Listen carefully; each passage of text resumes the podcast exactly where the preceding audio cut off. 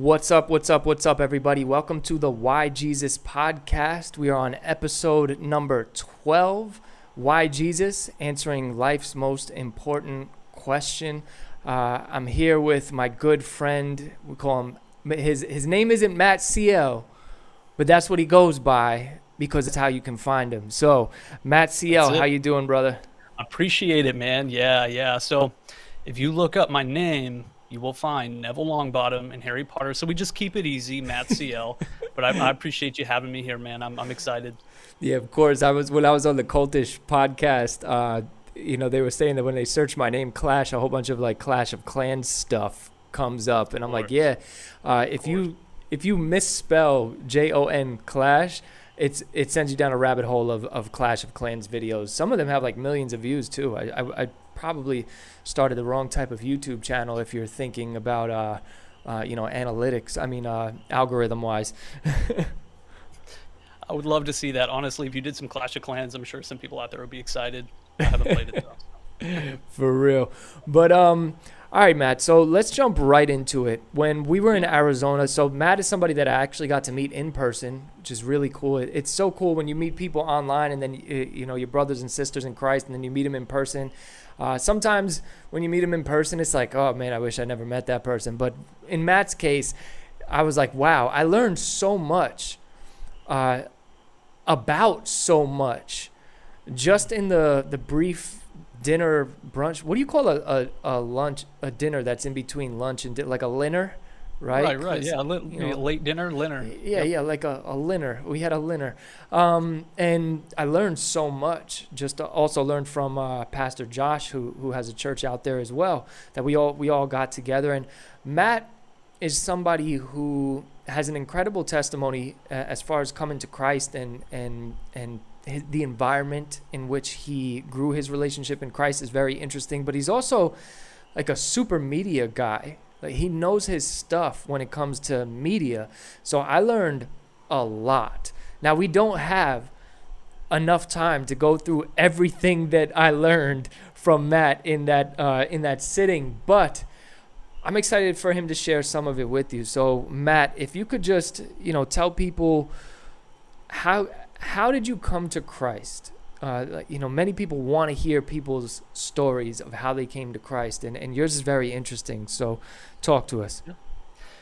Yeah, yeah. So, man, it, anytime I get asked this specific question, it's kind of hard to to pinpoint. I know people have a you know a, a come to Jesus moment where you know the Lord spoke to them audibly or something, and they're like, that's how I knew, and my life changed overnight, and it was kind of a radical thing. But for me, it was a constant and consistent process of sanctification. And um, man, there was a lot of times where God had to draw me back in. And, um, and, and, so from the very beginning, uh, my parents were actually Christians. They went to church, they went to an Assemblies of God church in the city. Uh, but the issue was they were married to other people. My mom had two children. My dad had three, three children of his own.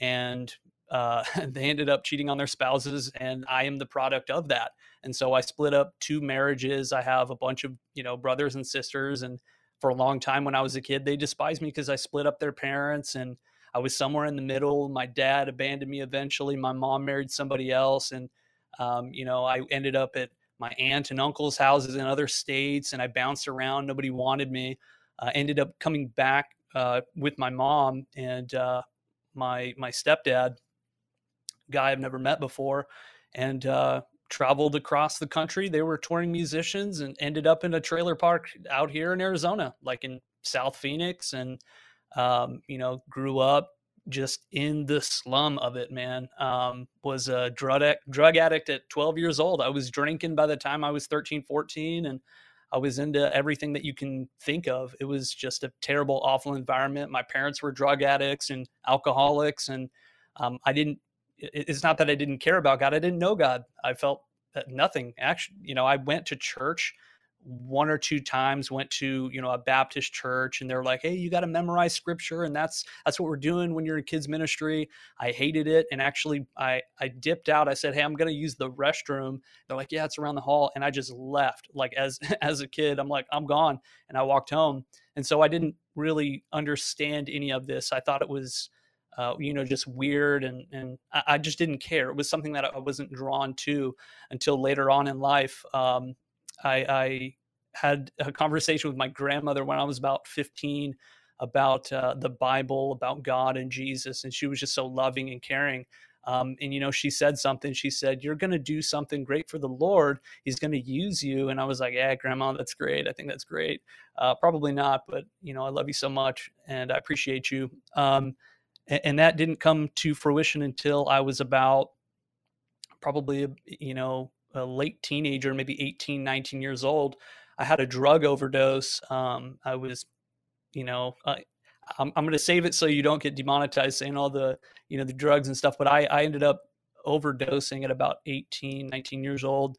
Um, I, I, ran away from home. Um, but before that, also, I, I should take a st- uh, step back. I actually had a kid when I was about 16 and a half, and he was born like three days before I turned 17, or three days after I turned 17. Wow.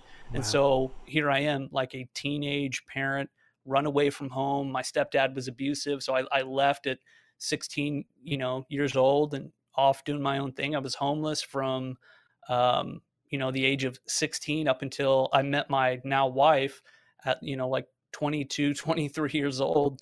And um, it, what's interesting is after that, uh, I had that drug overdose, and I just I cried out to God because I was I was literally dying.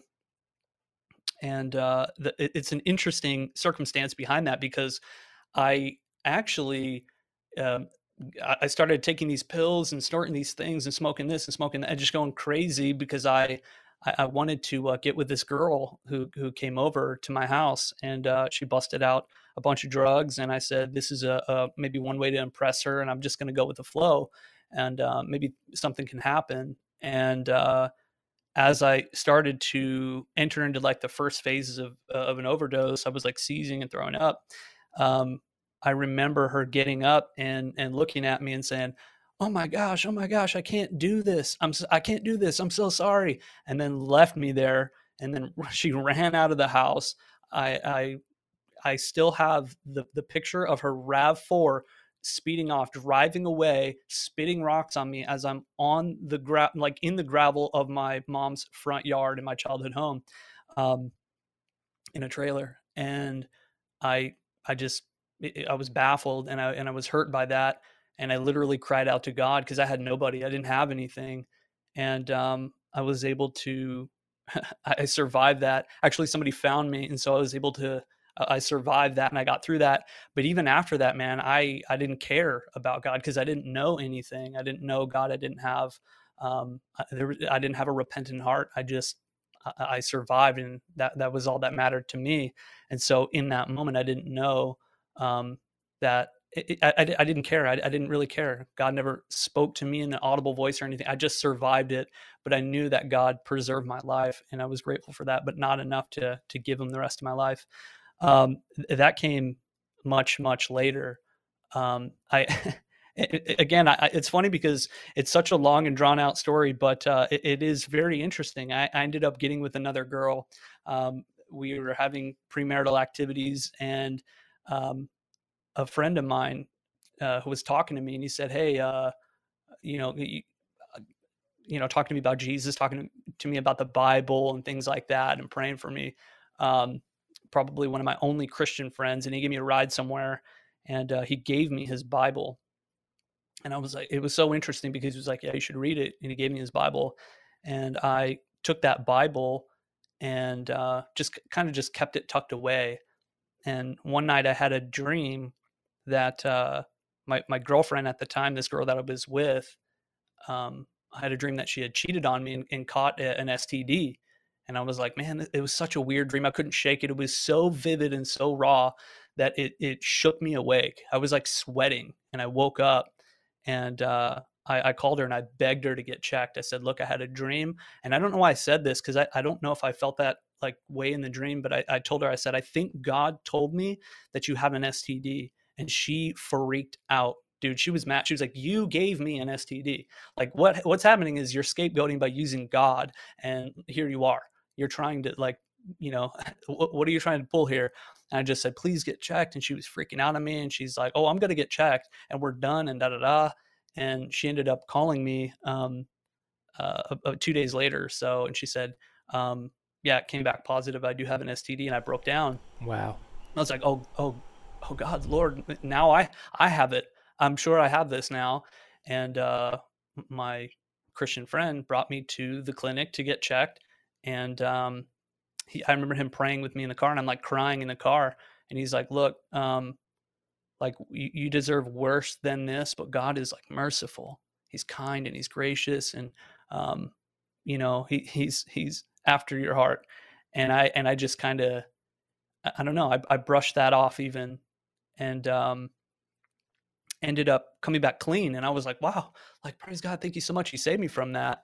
And um, I ended up we ended up talking again but me and the girl we ended up talking again and i was with her and I, I don't know why i continued to go back to her but i had that bible that my friend gave me and i said one night just kind of out of the blue i just said god and i felt this like overwhelming guilt and this like conviction come over me and i and I had that bible. I said god if you're real uh, then just talk to me. Just say something and tell should I break up with my girlfriend?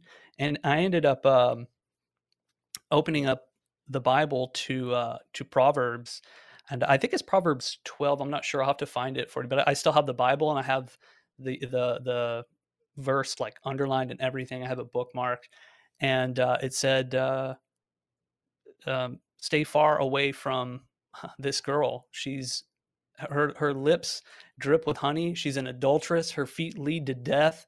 Um, you may know the, the proverb, but it literally yeah, said, yeah. yeah. stay far from her. Um, and I was like, I, I remember like freezing and being like, okay, well, that was like a fluke. like again, I'm dumb, so I was like, that's that that's probably a fluke, right? It's it's so, so I, amazing. I'm sorry to cut you off, but it's just so yeah. amazing how it's like, hey God, give me this answer, and then it the answer shows up, and you're like, yeah, yeah, uh, no, I don't, I don't know about that. Uh, just just give me a, another answer. Yeah. No, no, no. I don't.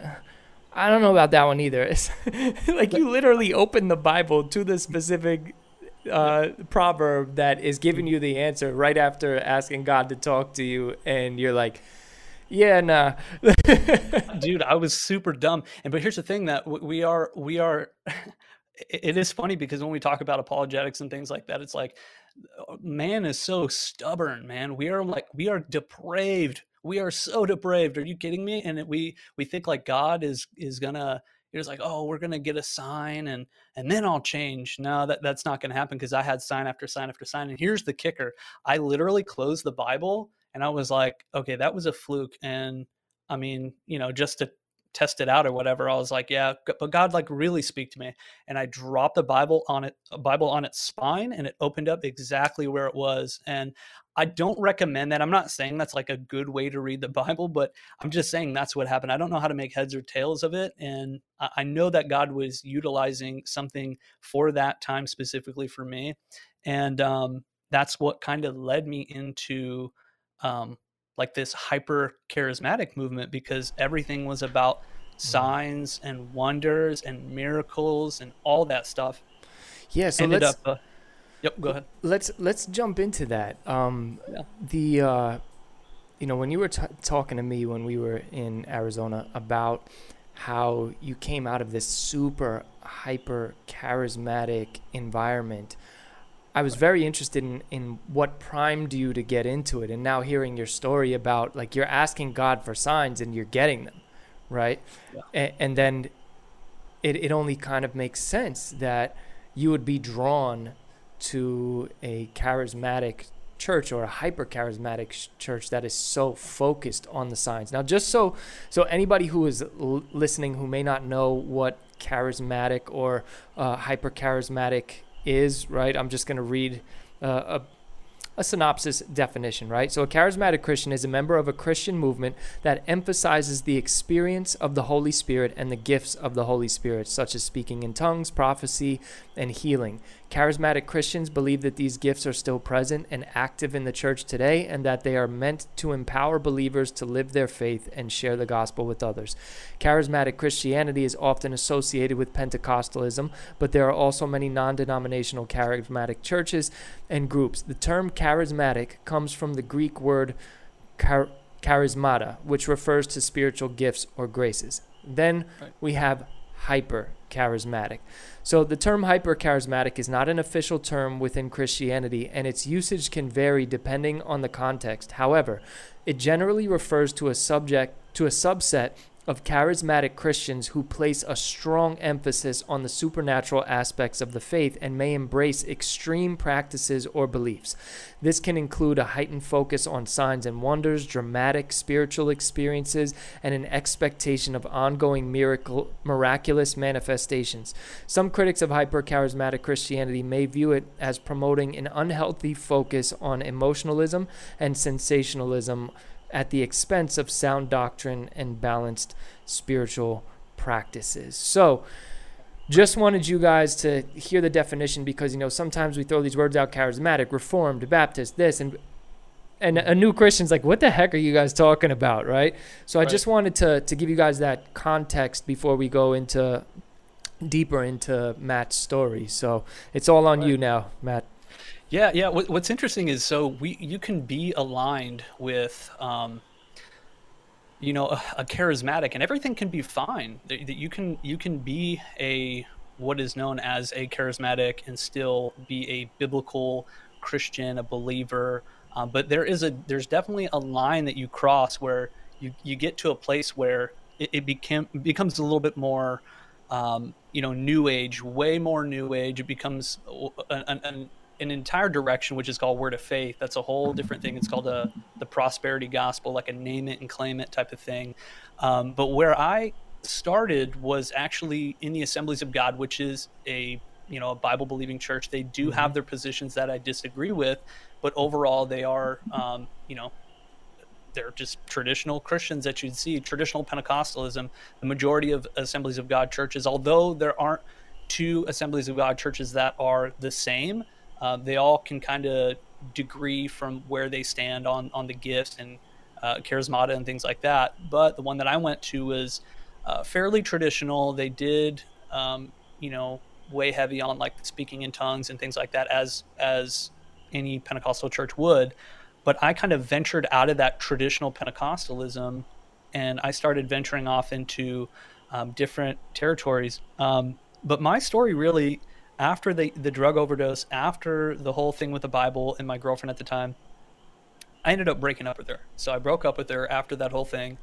Um, and it was, it, it was freeing. And I ended up um, going to, again, a local Assemblies of God church and serving there, uh, playing on, on the worship team and helping every Wednesday and Sunday. Man, I like I lived there and I got real close with the people there and I still know them and love them deeply. And um, you know, I I didn't really have a relationship with God.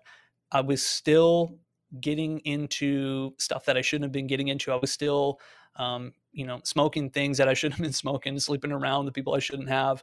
And I I didn't have uh, my faith was not rooted in the person of God or his word. It was kind of rooted in this idea that, like, okay, I know that there is a God and he did save me. And now I have to kind of, now I feel like this obligation to, um, I, I, I just feel this obligation to just like some somehow just please him. I just need to please him. And, and I, so I guess I'm to go to church. So I guess I'm to have like Christian friends and things like that.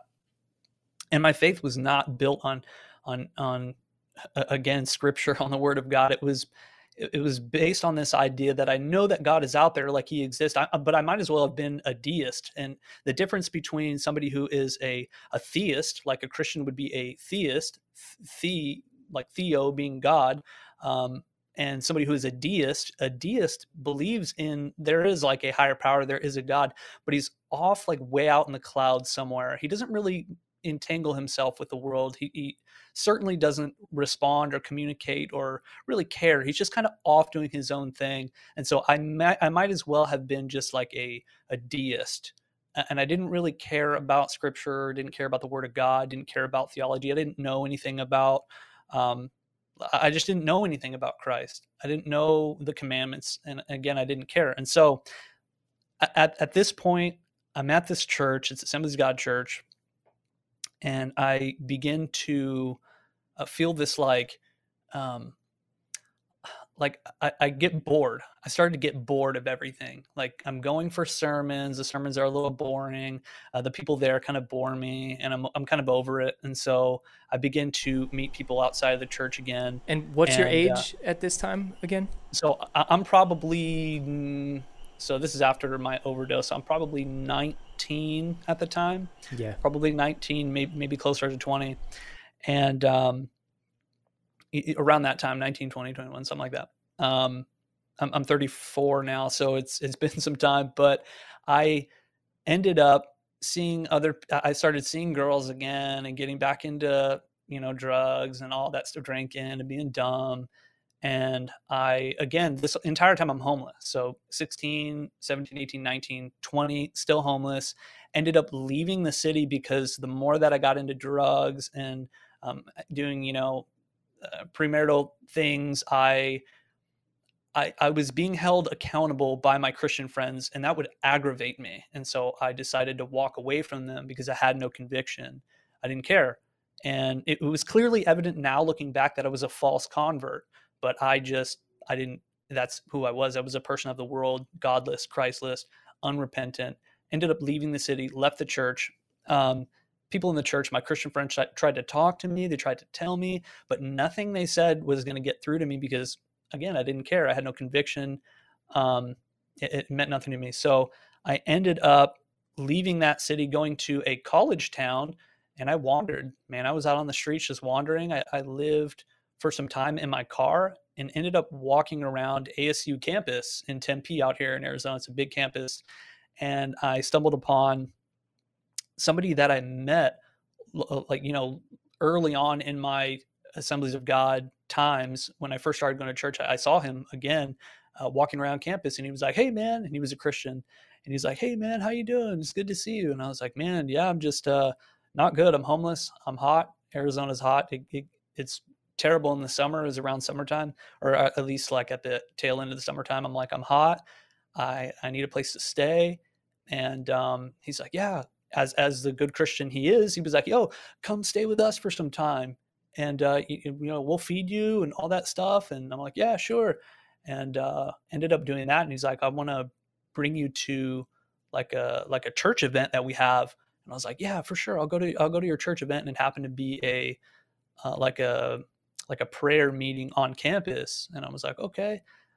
Going to this prayer meeting on campus, and these kids are like on fire for God um, at least, you know, that that's what it appeared. They were, you know, praying over anybody who would walk up. They're they're forget speaking in tongues. They're like yelling in tongues. And I saw people like shaking, you know, like literally falling out and shaking. And I saw, you know, somebody with a like a broken leg or something get healed. And I'd, I'd see all, all sorts of stuff, like just you know everything that you could see that you would think like an old traditional okay, I won't say traditional, but that you would think like a charismatic setting would be, you would see that. Um, I had there were people prophesying. They they worshipped day and night. Man, they they actually have a thing that's called 24 hour prayer, where they they will pray 24 hours a day, and they'll just take rotations. Students will come in, and then they'll leave, and other students will come in, and they just like schedule it, and they'll pray day and night over ASU. And I think that's a that's an honorable thing. I think it's great. But the problem for me was I started getting entangled with a lot some of the students that would come in and they brought in a lot of their like new age and hyper charismatic stuff. And it, it to me it perceived to be of of this god that i was trying to get closer to or at least obey or, or you know uh, trying to appease. And i, I began to um, get into circles with people like john crowder. I, I don't i know a lot of people watching this are probably not familiar with him but you know, John Crowder being like this Christian mystic who, um, you know, got tangled in that time. It was something that was called uh, toking the ghost. It was very interesting. So they'll say like you can feel more of the Holy Spirit by like sucking him in, like you're smoking him, like you're literally like inhaling the Holy Spirit, and this is what they would do.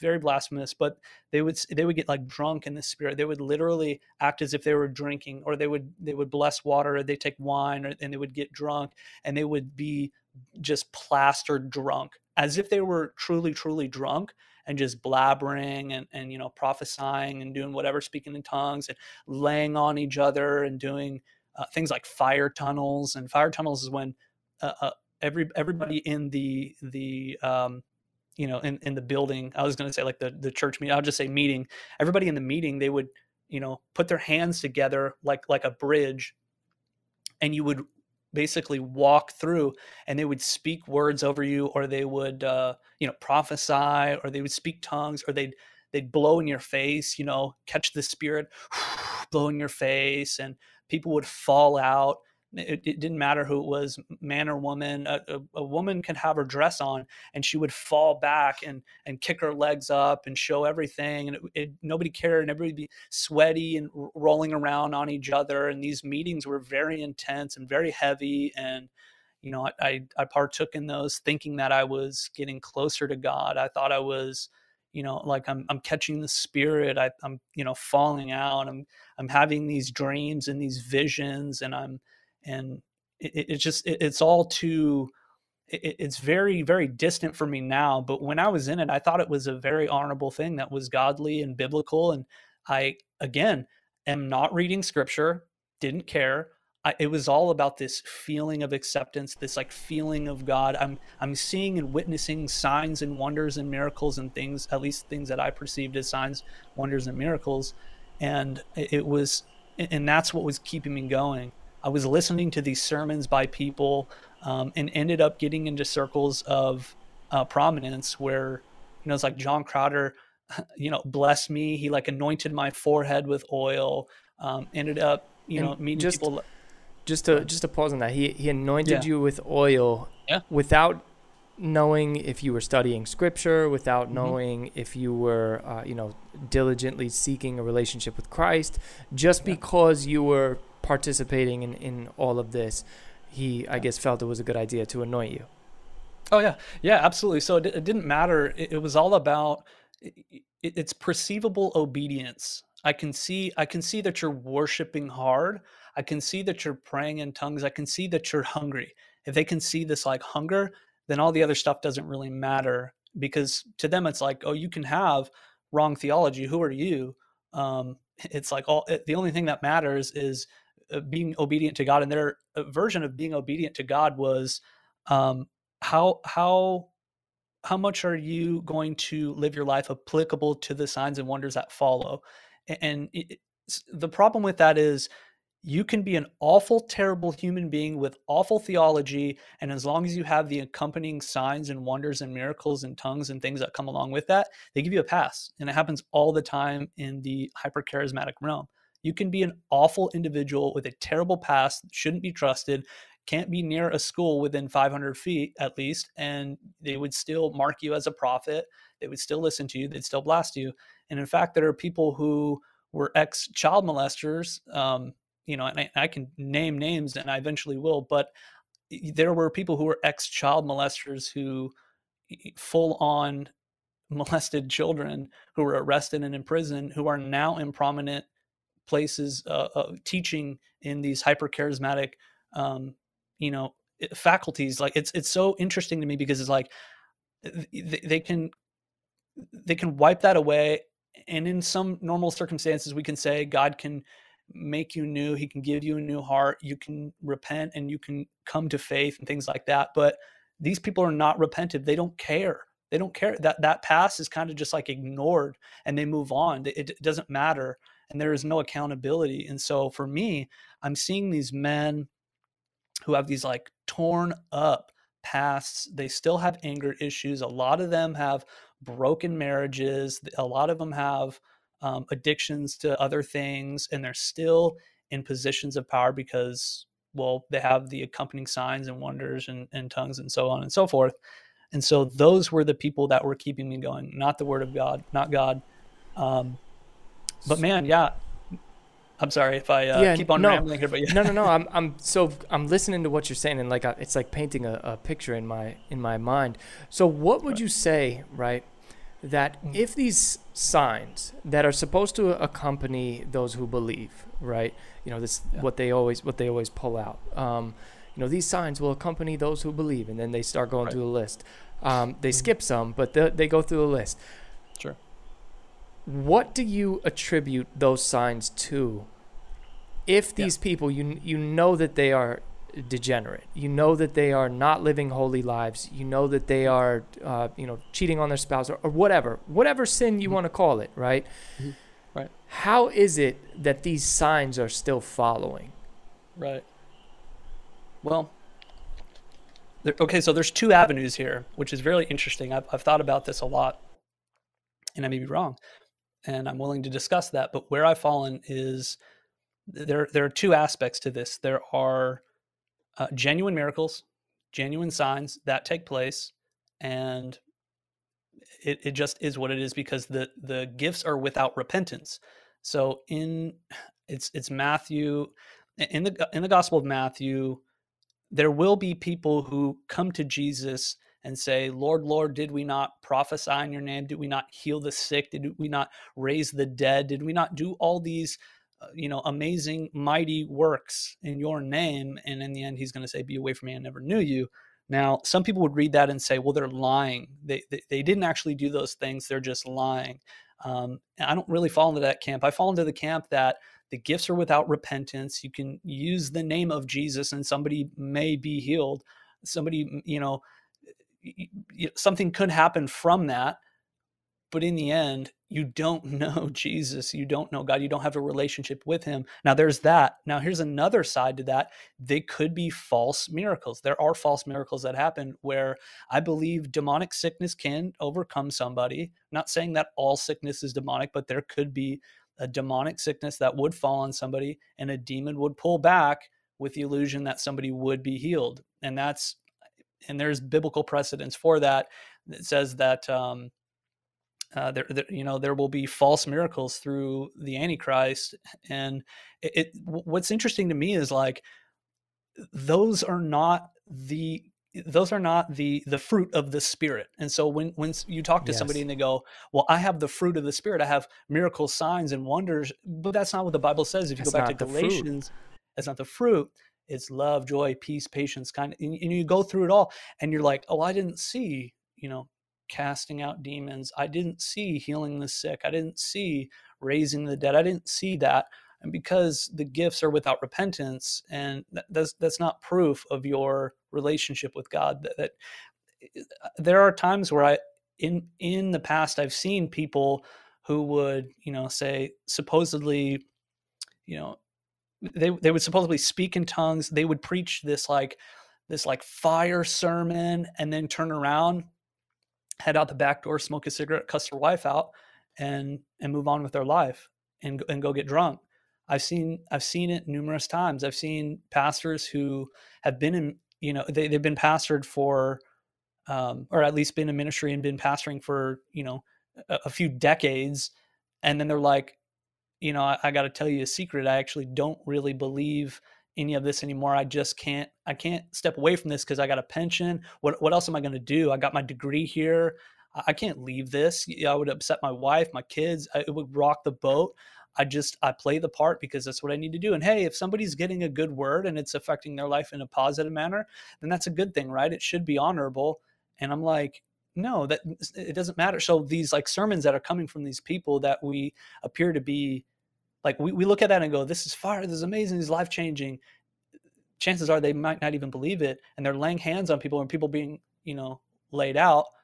It's like, how can you how can you make sense of all that. It, it, and a lot of it doesn't really make sense to me. But the position that I have landed on is again, the gifts are without repentance, and there are demonic false miracles and signs that do take place constantly. So that's where I'm at. So let's um let's dive into that a little bit deeper because in this hyper charismatic world, you were also involved in some deliverance. You know, you, you wouldn't say you were like a quote unquote deliverance minister, but it was something Right. that, that went on a lot, right? Right. So, given Right. the picture that has just been painted, um, you know what? How do you wrap your head around that? For those that are that are not listening, when we when we talk about deliverance, we mean uh, a specific type of ministry that's out right now and it has been out for a while, where they believe that almost everything is a demon, and this is you know a, a caricature of it. I'm I'm Sure. being a little playful, but that they also believe that Christians can have demons and that you get the demons cast out, and then if you go sin, the demons come back, and there's this like, uh, you're in this cycle of chronic. Um, you're you're in need all the time of being delivered from demons.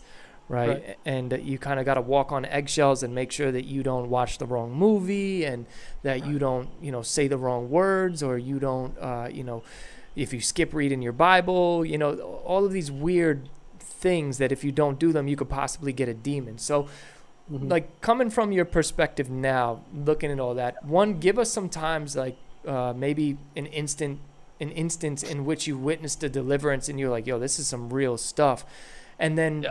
give us a time where maybe you've witnessed it and you're like i think this could be just the power of suggestion going on right here you know kind of take us through some of that Yeah, yeah. Well, uh, let me pick up here, and this this will give you some context in the entire thing. So as I'm going through this this wild ride, meeting all these individuals, I, I, I met John Crowder and Ryan Lestrange, and my wife was, uh, you know, blessed and anointed by like the Savelle family, like Jerry Savelle and um, Kellie Copeland and Copeland family, and and all this stuff. And so it's like we we were like in the thick of it, and and I'm not saying everybody attached to that is is outright heretical because I have a lot of friends who are stuck in that who don't know the odds and ends of it and they think this is just they and they read their Bible and they love the Lord but they they're not going any deeper than their church will, will allow them. And that's sad and I feel so I feel so bad for those individuals. They don't go any further than that. They don't understand uh, the word of God contextually. They don't even know what the word theology means. It doesn't matter. They they've placed their trust in their pastors and they're kind of they're blindly accepting this and that's where i was at too. Now i i have seen people i've seen demons cast out of people. I've i've cast demons out of people. Um, i have uh, and i truly believe that there is uh, precedence for demonic possession and demonic oppression and i believe that uh, there is a the unseen world that exists with demons lurking around seeking to destroy and devour all that it can see. It wants to destroy your marriage excuse me your relationship with your children it wants to destroy anything that it can grip its little claws onto i'm not denying that but what i'm saying is a, a lot of people who don't understand the word of god to any certain extent at least theologically they they begin to read scripture and um, they have this like false understanding of demonology and I'll expand on that by by kind of going a little bit further into my testimony. So I did see all that stuff. I, I even got into um, like sozo healing. Uh, a lot of people are familiar with that through Bethel, Bill Johnson, and them. I ran with the Bethel guys. I ran with like Mike Bickle and the IHOP guys as well um, in worship. I was a worship leader, so that was a really big uh, like importance on my life. And so I met a lot of the guys from Bethel, a lot of guys from IHOP, KC, and so that was like my thing. Those were my people. Those were my friends. And I went to everything that they did here locally, even uh, still know a lot of the leaders in those churches and um, still friends with them, still have discussions with them, still have conversations with them. Um, but uh, what really pulled me out of this entire thing is I, I began to, I began to, I guess, like lose faith and I don't know if I believe that to be a term any, any longer, but I began to like lose faith, and me losing my faith was um, I, didn't know God. I just be, I began to become more and more cold towards the culture that was around me, and and as I prayed and as I cried out to God, I didn't really hear anything back, and I didn't really, I, I didn't feel anything. There was no connection, and and I felt like everybody was kind of like putting on this show for whatever reason, and I I didn't. I guess I just didn't have a reason to stick around, and so I began to doubt, and I was like, well, I, I just I, I don't know I don't know where I'm going now. I, I could be an atheist easily, and I think everything would just remain the same. And I remember having like some like medical issues and some things going on in my marriage um, that I that I prayed to God over, and nothing ever got better. So I was like, well, I was told that healing is your will, God, and you're not healing me. I was told that my marriage was in your will, that you let no man, you know, separate what you've joined together. And here you are, like my marriage is in shambles, like I'm sick and, and nothing's happening. So obviously you're not real. And that's the conclusion that a lot of people have because they'll say, well, we're supposed to be healed. We're supposed to have our best life ever. And that's not happening. So apparently God, you don't exist. And so that that's where I was. And I ended up on this in just this incredible journey of I threw everything away. Like I got rid of everything. I had no Christian anything. I, I don't think I even had. I, actually saved the Bible that my my friend gave me uh, long ago during the whole drug overdose thing. Um, I, I think that was the only thing that I had. But I threw everything away. I got rid of all my books, like all of my, like I had all these like like supposed prophets and these like charismatic guys and stuff. That's what I would read, by the way. I never read the Bible, I read that and I listened to sermons. That's where I learned a lot of my stuff. And that's uh, problem number one. But I threw all that stuff away. And I remember going on this journey just asking questions. And I ended up contacting a lot of my Pentecostal friends and my hypercharismatic friends and asking them questions, very basic questions. How do you know that this is the word of God? How do we know that this is true? How do you know that God exists? Well, what about evolution and science and what we see there? And I just began to ask them um, what is known as like apologetic questions. And I, I began to quickly realized that they did not have an answer. Like they did not know. I was asking these questions to my hypercharismatic and Pentecostal friends who did not have answers because they weren't rooted in the, in Scripture. They weren't rooted in God's Word. They didn't. They probably maybe even didn't even have a relationship with God.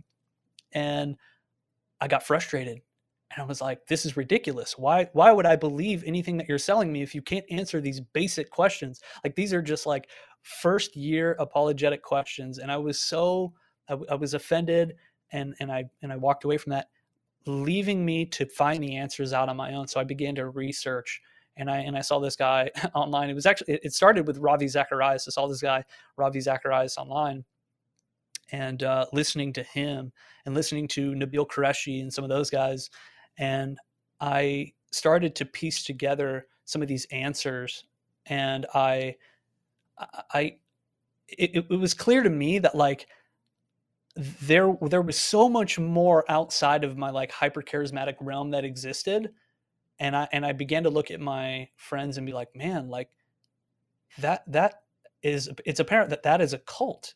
Like it's a cult. I was in a cult.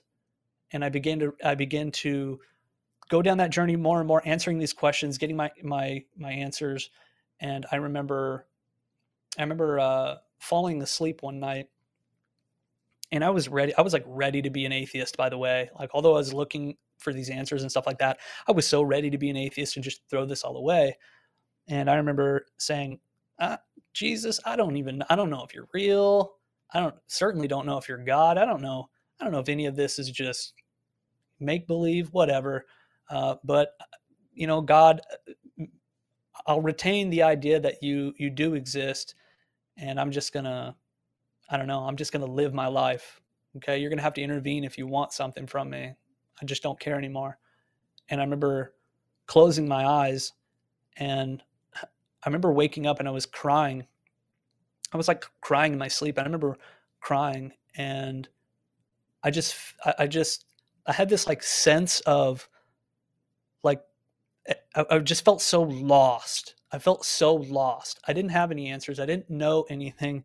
And I just remember like this thought come to me that was like, it was it was like a hey, it's gonna be okay. I'm here. I've always been here. I'm not going anywhere. Just just look at me. And I remember having like this peace, just overwhelming peace come over me. And I and I fell back asleep and I woke up and everything was just like colorful. and I and I just I, had this sense in me where I was like, no, I I know that you're real. Like I know that you're there.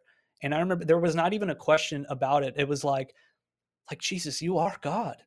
Like you are God. And I remember like rushing to my Bible and opening it up and finally understanding what I was reading. Like this, God, He, he granted me this like illumination over my mind, and, and I began to um, study the Bible and study the Word.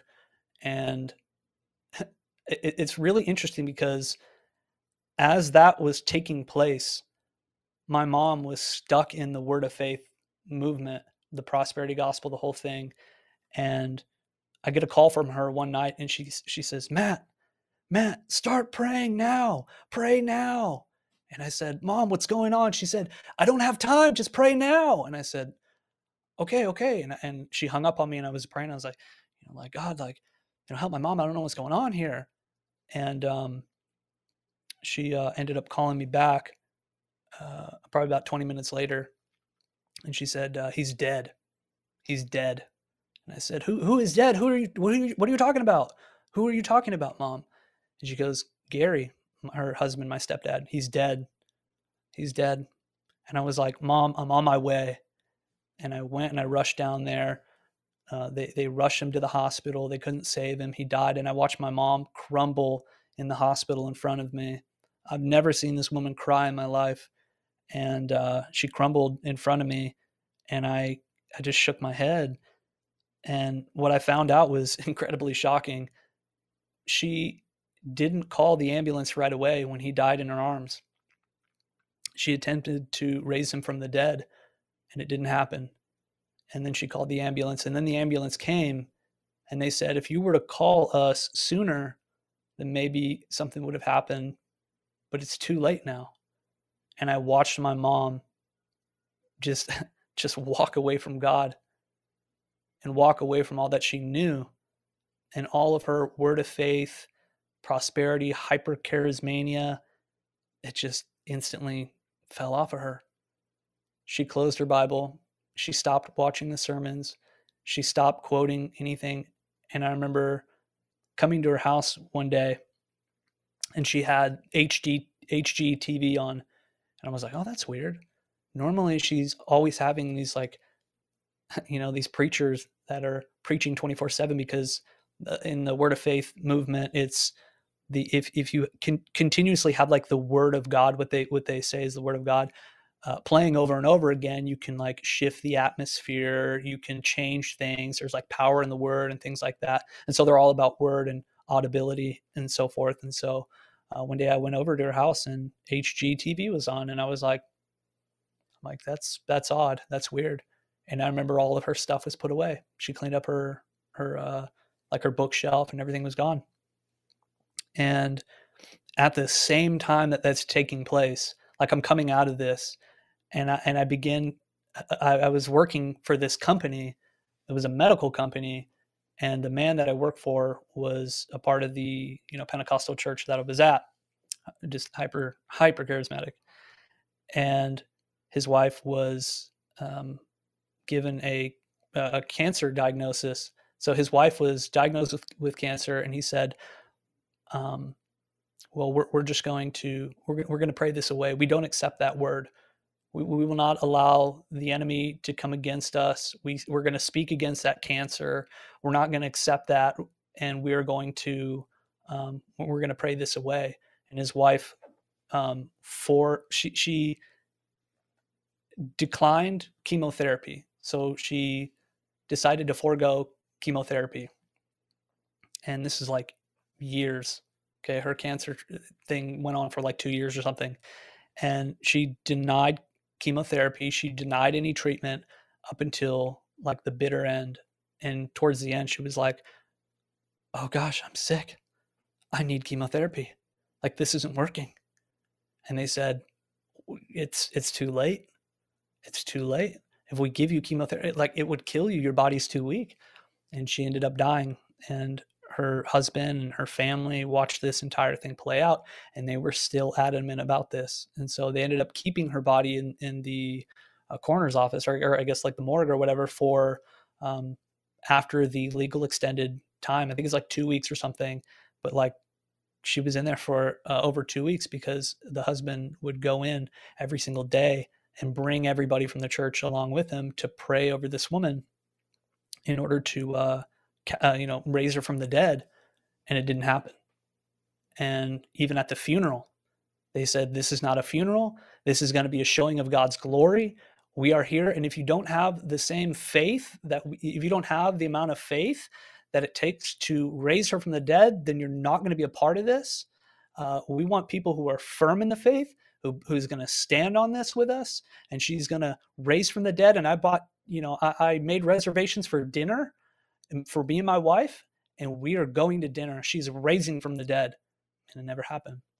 And he ended up uh, collapsing you know like this whole thing like a lot of these people were shaken by this and they said uh, like god where are you? If this is not your will th- then i don't i don't know who you are anymore. And if your will is for us to be healed and to be raised from the dead and not be sick and have our best life ever, and you're not here, then maybe you're not real. Or maybe you just don't care. And yeah. so a lot of these a lot of these people walked away and that was their version of God. And so I'm watching this like transpire. I'm watching this take place in my life with my mom, with my church, with my friends, with my you know, with my boss and with all these people. And I was like, God, it, it, it became like it became like painfully aware again that this was like cult like mentality. It's all based on figureheads from sermons and churches and um, these like preachers and, and pastors who don't know the word of god um, don't really have a relationship with god but they're preaching from this like cultural position and it was frightening. It was frightening. And so i i remember trying to make heads or tails of this and ended up just diving into theology. I ended up seeing a whole other side of it. I, I I remember even watching like the like the Strange Fire conference, and they even mentioned like John Crowder and Ryan Lestrange and some of the people that I was hanging with, and so it was very interesting to me. And I saw that, and I was like, that seems really strict, and it was like it was like painful to watch. Um, but then I I began to listen to um, like different positions outside of like the hyper charismatic Pentecostal side of things, and I began to know about the the sovereignty of God, and I began to study the Bible. It was the number one thing that pulled me out of this. Is if if you want to get out of that, then just go study the Bible, go read the Bible. Okay, like you you have to take off the lens uh, of that you are in, and you're it, it, it, like if anybody's listening to this and you're in that realm and you feel like there's a little bit of you in that, just take the lens off for just a second and, and get before the simple gospel, go straight to the word of God and, and allow him to flesh that out with you. Um, and I began to ask questions like, can we see this in antiquity? Can I see these sorts of um, things in antiquity? If I look at church history, am I going to, am I going to find any of this? And a lot of it I did not find.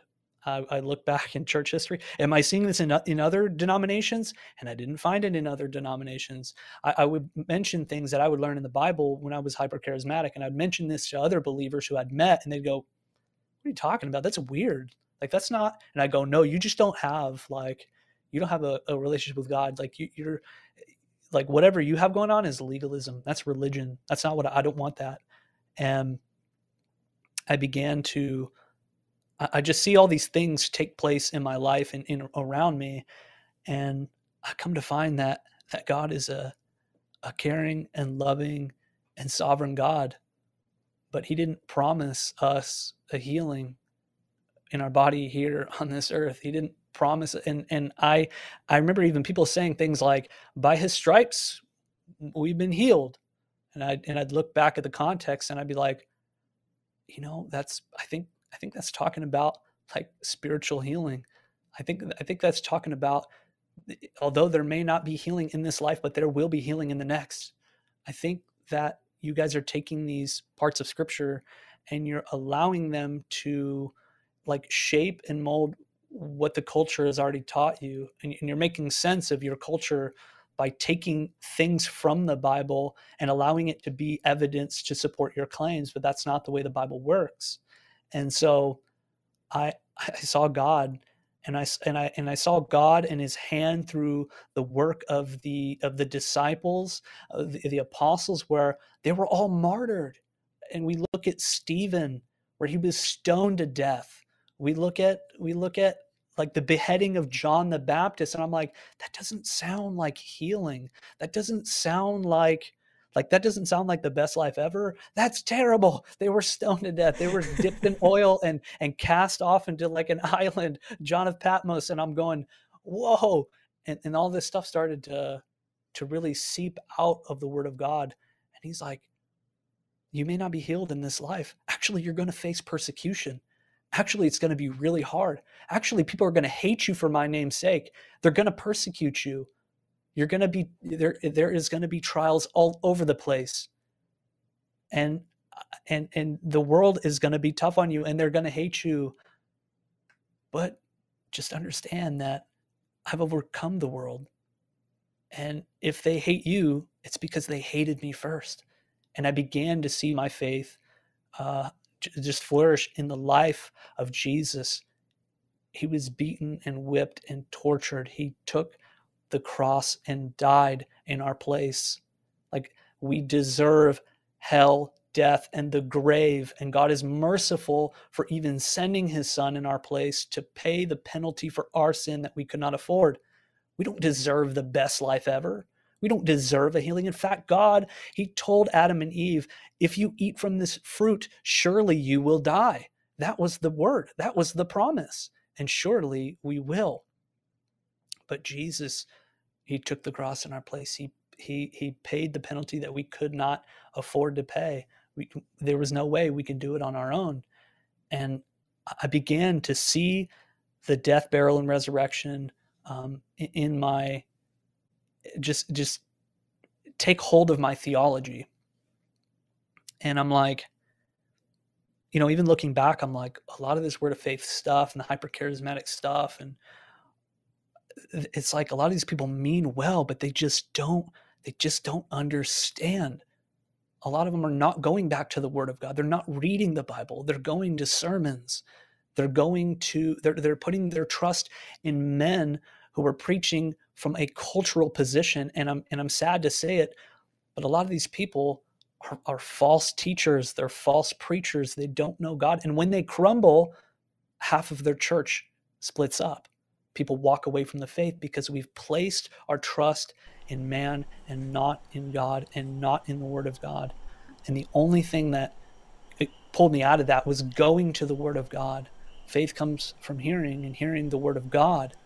It doesn't, and the Word of God is not something that a man is going to, you know, he's he's going to come up with through this um, like topical preaching that you hear on YouTube. It's not these it's weird because you talked about deliverance and people would what they what a lot of like deliverance people do and hyper charismatic people do what they do is they replace sin with demon. You have a demon of lust. You have you have a spirit of lust. You have a, a spirit of fornication. You have a spirit of anger. You have a, a have a spirit of this. You have a spirit of that. That's not true. You're a depraved man. You're a depraved woman you're far from God. This is what happens. That that is the fruit of godlessness. That is the fruit of the flesh. You're angry because you don't know God, and that is your sinful nature. Like you're you're sinful and and you're lustful because there is no conviction on you. And it, it hurt me because there was no repentance from that. It was, I need a man, a deliverance minister, in order to deliver me from my woes. But what you really need is to repent you need to repent and come to saving faith. And I'm not saying that repentance will save you because a lot of people will say that, oh, you're saying that, oh, you're going to repent and, and that's what's going to save you. That, that's not true. If you come before a judge and you say, I'm sorry, I repent for killing that woman, I repent, he's going to say, well, you should, and you should feel sorry. You should feel, you should feel bad for that, but that doesn't get you off the hook. That's not the way it works you need the, the penalty needs to be paid the punishment needs to be weighed out and we can only do that through uh, salvation in christ alone so we're, we're saved by faith or by grace through faith in christ alone and uh, i'm so sorry somebody is like knocking on this window back here. I live in the city. I'm, I'm happy that it that it's uh, your dogs because it's usually our neighbors uh, going crazy. But but yo, Matt, you I was like drawn in by everything that you were saying and and you said so many parts that I wanted to like jump in and say something but you you you kept it uh like your your story was so intriguing. Man when you were saying that you saw your mother throw her faith away because you know she she waited too long for the ambulance like Right. that that broke my heart hearing that and that's that's why this stuff is so dangerous you know it's Yeah. it sets a false expectation of God. I have a I have a section uh, I have a chapter in my book called Faith Fentanyl. Right, the book is Mm. about spiritual heroin, and Faith Fentanyl is the Christian version of spiritual heroin, which is you know many of these word of faith teachers and and prosperity gospel and and all of that. They're selling you, uh, you know. It, it's not even real stuff. It's synthetic. You know, fentanyl is Right. synthetic, but synthetic is the syn- the synthetic um, fentanyl is it's like 150 times more powerful than morphine, right? And Oh, yeah. and so this word of faith and and and hyper charismatic it's powerful stuff because it can it can engulf you and have you have you thinking that you're doing right by God and, and that you're living by the word of God and that these promises of speaking things into existence and these promises of being able to raise the dead two weeks this pastor was waiting Oh, yeah. was trying to was gathering people at the funeral gathering people this does not bring glory to God it doesn't because now you have people on the outside looking in saying these this is what Christians believe Oh yeah. you know, no. Our faith is is firmly planted on Christ and Christ is the truth. And belief in Christ is rational. And God he may do miraculous things that defy all rationality, but he's a he works through reason.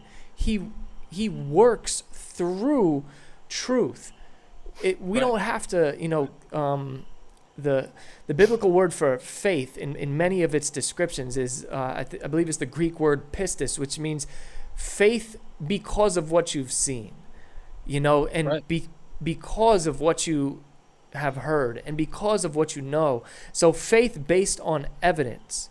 And it's not faith based on feelings and false promises. And I'm so sorry that your mom, you know, went through that and and and, and you know walked away from the faith and Yeah. uh, it, it's so heartbreaking. to to end on well to also just so people have closure on that she actually came um, to saving faith Oh, she, awesome! she ended up uh You had me. You had me on a on a on a cliff on a cliffhanger right there, man. I was gonna go be praying for your mom tonight, like telling my wife Mhm. we gotta put her in prayer. yeah no no she's a she you know she she w- was saved from years of alcoholism and she was a ter- awful alcoholic man awful always growing up she was drunk constantly. Um, and actually i remember her like speaking in tongues like drunk belligerent drunk like speaking in tongues. Like hearing her speak in tongues belligerent drunk that'll really that'll make you go like you know? And so she ended up hearing she, ended up hearing a sermon by R.C. Sproul about the sovereignty of God and the holiness of God, and it just like, whoa, like rocked her. And now she's like, dude, I may I may lean a little reformed, and I'm like, you know, s- somewhere in the middle. But my mom is like reformed, dude. She's like Yeah. reformed now, and so we do have conversations about that, and and she, you know, reminisces about the things that have transpired and the, the things that she used to believe, and it's very upsetting for her. But there there's peace knowing that, um, like she's come to this like true salvation in Christ and understands the authentic Word of God, and um, I wish I could say the same about the other situation. Um, Yeah. The individual actually ended up getting married within like the year, within just like a few months after that, to the lady's best friend, and it was like the whole thing was just like wow. It, there's like a big difference between like two sides of the story. Um, and, and uh, the lady who left me in the drug overdose actually died in a drug overdose where her friend left her. Wow. She died of a, a drug overdose on pills, and the person she was taking pills with, snorting pills with, um, left her, and left her the same way she left me, and and I remember, like it, it's, it, it's crazy to look back and see like the hand of God on my life, and to see like the just the the like the provision of God, you know, and I don't know, I, and I feel for a lot of my friends who are who, who still don't understand they don't have answers for a lot of things and, and they tend to go um, they tend to go back to like you know like sermons or they'll go back to like a book or something like that or um, not the word. but any any anywhere but the word of god it's like you have the answer um, we can find that in the inerrant word of god just go back. It is like this is this is truthful. It's the So only you- thing that's not going to lead you astray. So you do realize that like this is the book that all those other books are writing about right? You know like so just just go to supposedly. The yeah Supposedly. yeah. Yeah. I forgot to put the bunny ears. Yeah, right, right. Supposedly, and everything comes crumbling down when, when you go like this. When you have theirs and you have the Word of God, and you and you do this, then you then you start to really, you really Yeah. start to get some. So if you've already read this and you're not going here, um, the the Word of God says to test it, yep put it to the test, and so you look, and and, and thing nothing added up.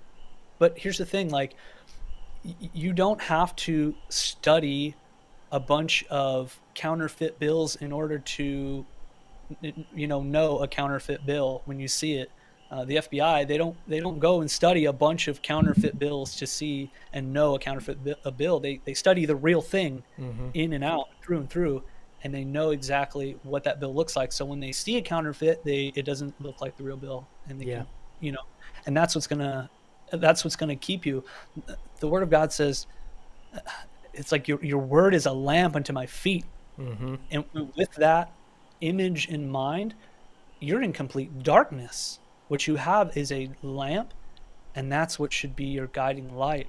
And god has already he's already given us all that needs to be said. And uh, dude i can't tell you how many times people would say i got a revelation from god. You know i read this scripture and this is what it means. And it's like well well no that's not a revelation. That that that would actually be called or well it, would be called illumination. Maybe god has illuminated your mind to this because what you're saying has already been written. And if Mhm. it's not written then how useful is it? Because everything that's been written that's what matters. We, we, we tend to focus on things that don't matter. And this is why uh, it's like people get bored of the bible so they need more action in their life. I need to see the dead raised. I need to see it, it doesn't come from this this like genuine position of your heart. And I don't, mean to ramble but a lot of this a lot of this stuff doesn't come from this genuine love for people where it's like this person is dead and their family is weeping. Uh, like I, i'm breaking down for them. Like i'm dying for them. Lord would you raise this person from the dead? Or i want to see this person healed because i care for them so much and they shouldn't endure that pain and oh my goodness. And it doesn't come from that. It comes from i want to see god move. Mm-hmm. like I want to see how obedient I am to him and I'm this faithful man and he's gonna wow and we're gonna wow some people. And it never comes from this like genuine pity from from like deep within yourself where you're where you're like, these people are sick. you're They need you're mourning with them like you're, you're Right. you have you you feel the pain that they're going through and so you want them to to stop feeling it you know you care for them so much i was um uh you know on the topic of hyper charismatic stuff uh i was talking to my wife about derek prince right? And you know there's derek prince for those you who don't know was uh, you know, big in deliverance ministry, and and he made arguments for deliverance being biblical and all of this stuff. But I used to listen to Derek Prince a lot, um, and when I kind of butted heads with the the modern day de- demon slayers, the the neo um, deliverance ministers, there was a stark contrast that I noticed. Right. Um, so Derek Prince, and I didn't study all of his stuff, right? I didn't agree with a lot of it, but you know, I, I don't agree with a lot of it. But when he spoke, he spoke with such compassion and and he cared so much about people and I, i've seen sermons of him like weeping and crying just talking about a situation that involved somebody he cared about. Like he had, i think he adopted like 12 something kids you know like just just full on fruits of the spirit uh, life you know? Yeah. yeah i disagreed with him on the christians having a demon thing but man did it come from a place of humility Right. in contrast to what we see now where uh, the deliverance movement and the hyper charismatic movement isn't coming from a place of humility it's coming from a place of arrogance that you're wrong i'm right and everyone who doesn't believe uh, you could be blaspheming the holy spirit Sure. Yeah. Yeah, and we see a lot of that. And I and w- what's interesting is they're also not they're not logically consistent.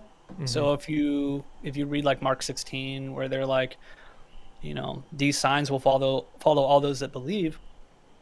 There are some things that they leave out like drinking Yeah, poison yeah. and snakes and being bitten. But then you see like the like the whack job Pentecostals who are like I'd say Southern Pentecostals. They're, they're not.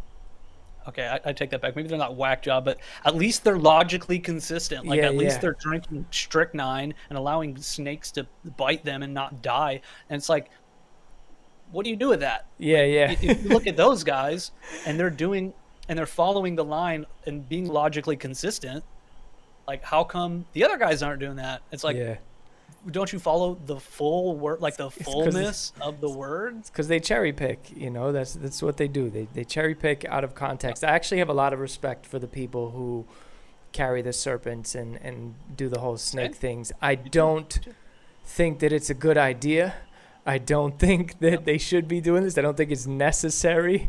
Yeah, I'm not And- green lighting that. If- Yeah, for yeah. Sure. No, not at all. But I respect them following it to its logical conclusion. I, I definitely, definitely do. And understand uh, for anybody listening, I pray for these people all the time. Like my, my heart bleeds for for them, uh, for people that are caught up in these movements, for them themselves, because I think many of them may be like self-deceived um, and and caught up in just like when you're caught up in a machine and the machine is moving, it's difficult for you to be like, I think I, I think I want to stop this machine, you know.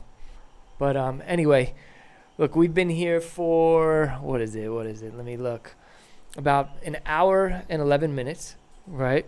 Um, so just, I just want to ask you one question to to close out. You know, what advice would you offer Christians that are, you know, navigating this, navigating the mess that is uh, modern Christianity with you know hyper charismatic stuff. Um, you know, even people who think that um, you know, uh, like I have this conversation with my Calvinist friends. You know, there's some Calvinists that are like everybody who's not a Calvinist is a heretic. You know, or there's even some you know Arminians who are like anyone who's not an Arminian is a is a is a heretic. They like the Calvinists think the Arminians are are heretics. The Arminians think the Calvinists are heretics. And this, I'm painting with a broad brush. I understand that most Calvinists don't think that way. Most Arminians don't think that way.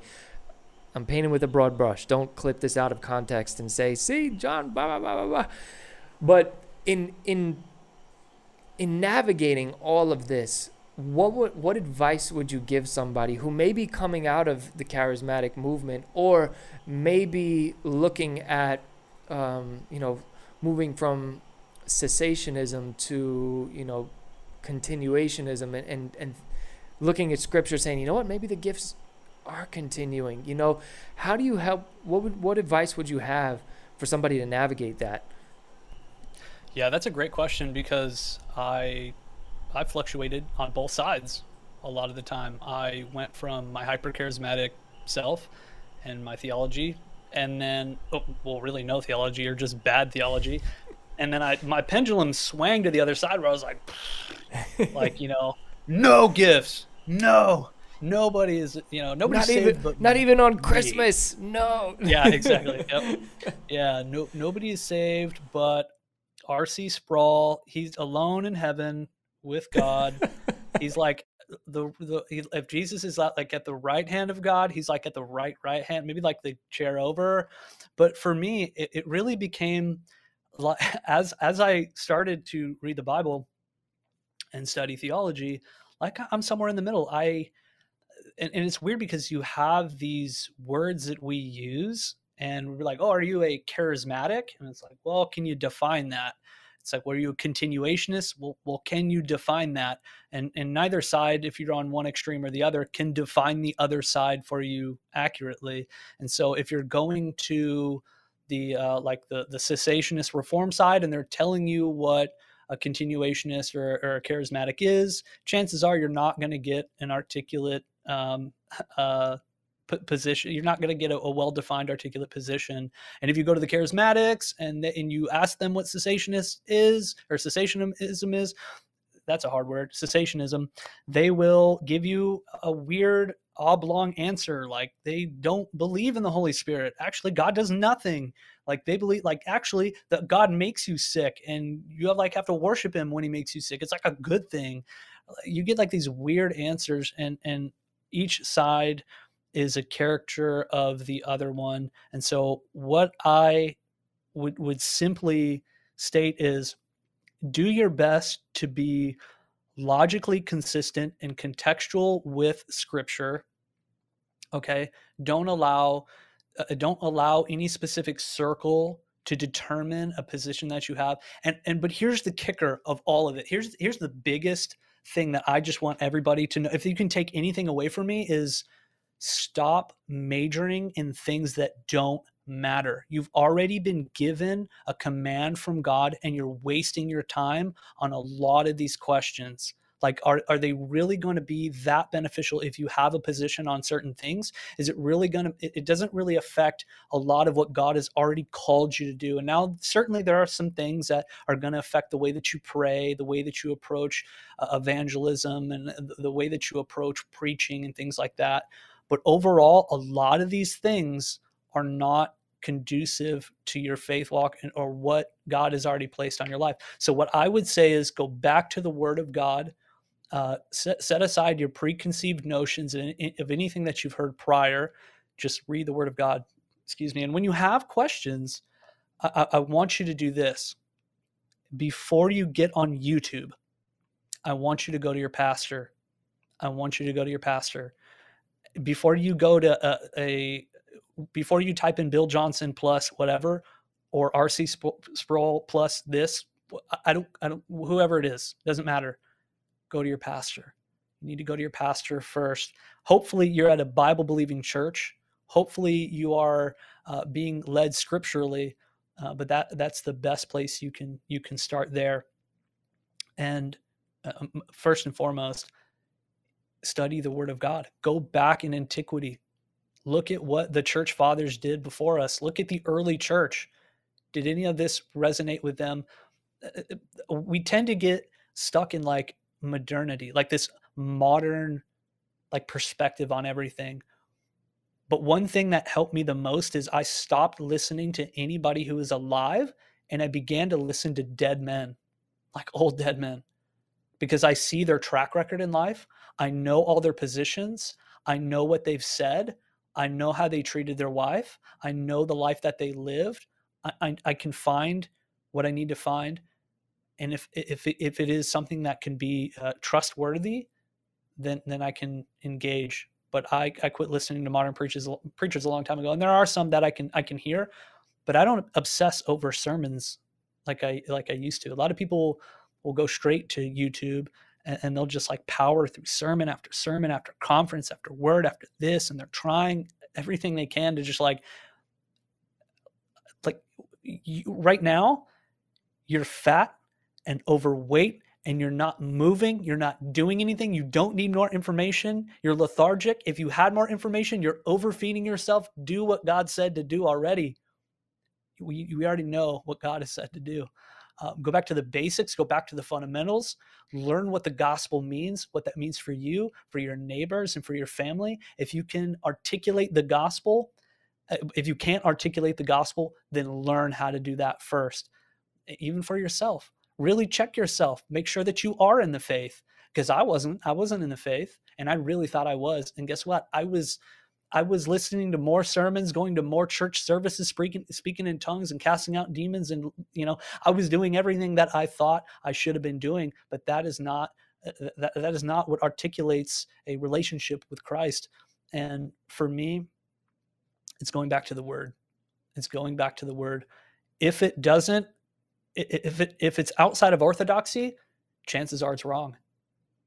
I would say nine times out of ten, every answer that I look back and and study within orthodoxy, and I'm not talking about like the Orthodox Church, like Eastern Orthodox, Oriental Orthodox, or anything like that. What I'm talking about is like the, the the fundamental um, traditional orthodox positions of the Christian church that have been that way for you know it's like 2000 years it, it, it they're going to remain the same they're going to remain the same and if we start stepping outside of that and thinking that we got a new revelation we have this uh, this like new word we, we have this new song we have this new um, um, i don't know whatever newness like that's a big thing for a lot of hyper charismatics is like new wine lord give me a fresh. new song fresh, fresh anointing, fresh, fresh so fresh, fresh. anointing, fresh yep. power, fresh this. I want the old power, man. I want the old anointing. It's like give give me what God has already set in motion, and the, and, I, and I'm okay with like newness and stuff like that, but it, it has to be rooted. Like get rooted, man. And that and that may sound cliche and, silly but like get rooted. Like what is your foundation? Like is it is it on is your foundation on christ? And and let me can i also just point this out? I'm not against like the gifts. I'm not against like i'm, I'm not against healing i'm not against like the the power of the holy spirit and like the, the, the display of god like i'm not against that what i'm saying is y- you can major in things that take you far far off track like if, if somebody were sick in my family I'm going to go put my hands on them and pray that God would heal them. But am I a healer? Like, no, I attribute that to God. Like, He is the healer. Like, I can't heal. Like, I can't be both the problem and the solution. Mm. You know what I'm saying? Like, you can't be the problem and the solution at the same time.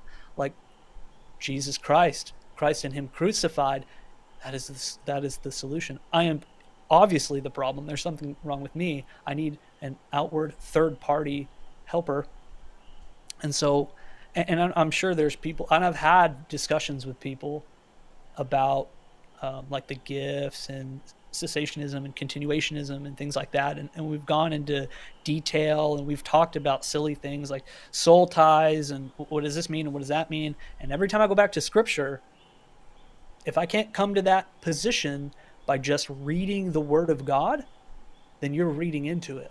Like mm. you're something is being predisposed onto it. And that's, listen, that will shape how you do evangelism. That will shape how you do apologetics. If a Mormon comes up to you and says, hey, read the Book of Mormon and test it out and then see if you can become more. No. If I cannot come to the position of Mormonism by reading the Bible, then it is not true. If I can read if I can come to Mormonism by reading the Bible, then I'll become a Mormon. But that's not what happens if I can come to your position of whatever it is by just reading the Bible plainly and simply, then, I, then, then it isn't there. It's not true. We have the truth that we need, um, and and I and I do believe that God is is active and living. I do believe the Holy Spirit is active, and I do I do believe in miraculous things, and I believe that God.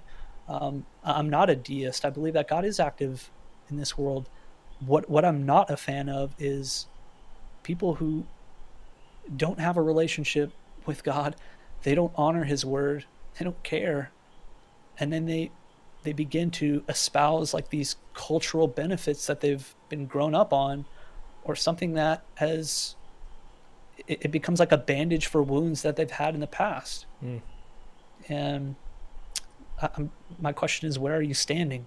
Like what are you standing on? Are you standing on the last sermon that you've heard? Is is that the fuel that's in your tank? The last sermon you heard?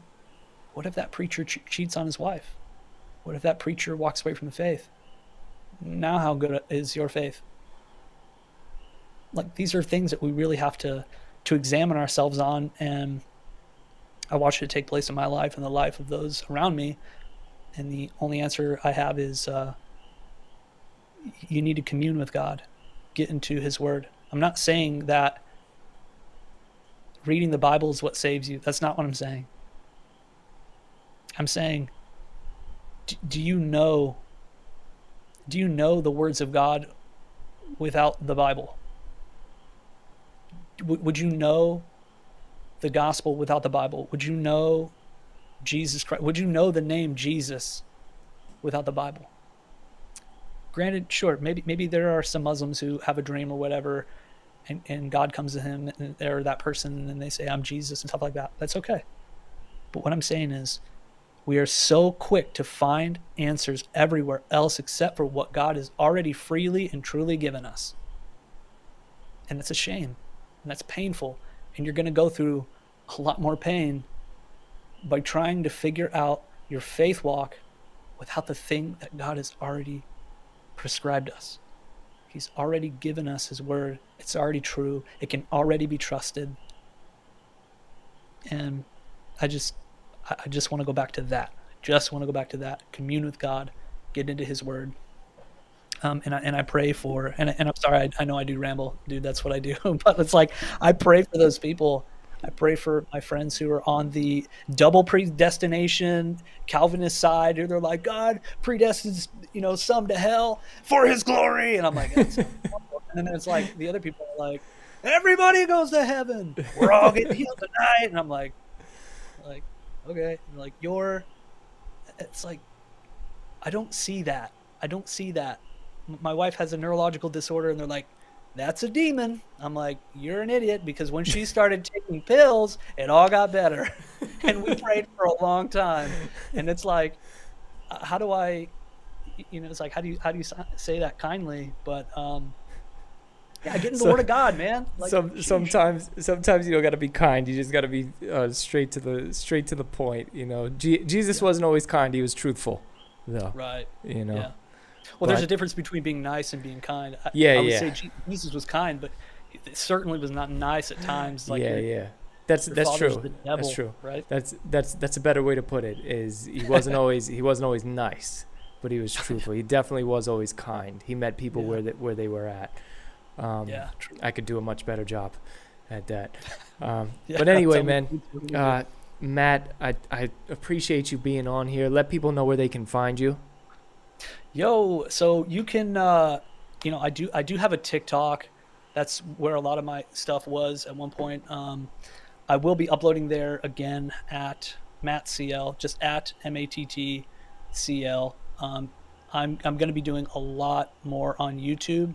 Um, so if you were to just, just, I'm sure you can Google me. Just Matt CL, M A T T C L. Uh, I think my YouTube is just it's Matt CL. I'm I'm on Instagram sometimes. It's Matt CL.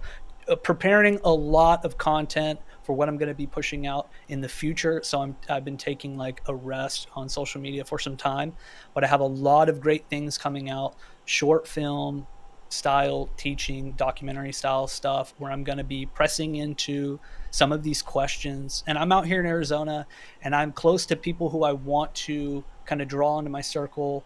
I'm like, I'm not too far from some of my friends over at Apologia Church. Um, Costi is not too far away, and I got a lot of like people who who I respect out here in Arizona who I'm going to um, hopefully get in on some of these videos. So if you want to see some amazing um, like documentary style teachings with with a lot of uh, questions and answers apologetically, follow me there. It's Matt CL, I T S M A T T C L, or just Google Matt CL. You'll find me and I will be leaving it in the description uh, and um, tagged in here. And if you're listening on, you know, any streaming service like Spotify or Apple Podcasts, uh, you know, just type in at Matt CL or at it's Matt CL on YouTube, and uh, you'll be able to connect. Well, God bless you, Matt. God bless you guys who've been here in the chat. Thank you so much for, for being here. Thank you for your time. You could have been anywhere else in the world, but you were here with us. And we don't take that lightly. Um, just two announcements. One, my book's coming out. Um, you know, a little self promotion right here. Uh, my book Law of Attraction Gateway Drug to Spiritual Heroin is coming out May 16th. Today's the last day to order the, the signed copy, so definitely go out there and get that. Um, and also going to be in Vegas, July 26th. Matt might come out to Vegas. Going to be on a panel with Ruslan and um, and Jon McCray from uh, he has the YouTube channel. What do you mean? We're going to be at a Christian influencers conference. So if you guys are available, come out. Uh, I will leave the link in the description of this video. And um, also make sure you guys are following the Why Jesus Network. We're going to be doing a, a, lot more stuff. I know some of you may be seeing this on my channel right now, but there's going to be a lot of exclusive stuff that we're doing just over there at the Why Jesus Network that you will not be able to get anywhere else. With that being said, God bless, and we'll see you guys on the next one.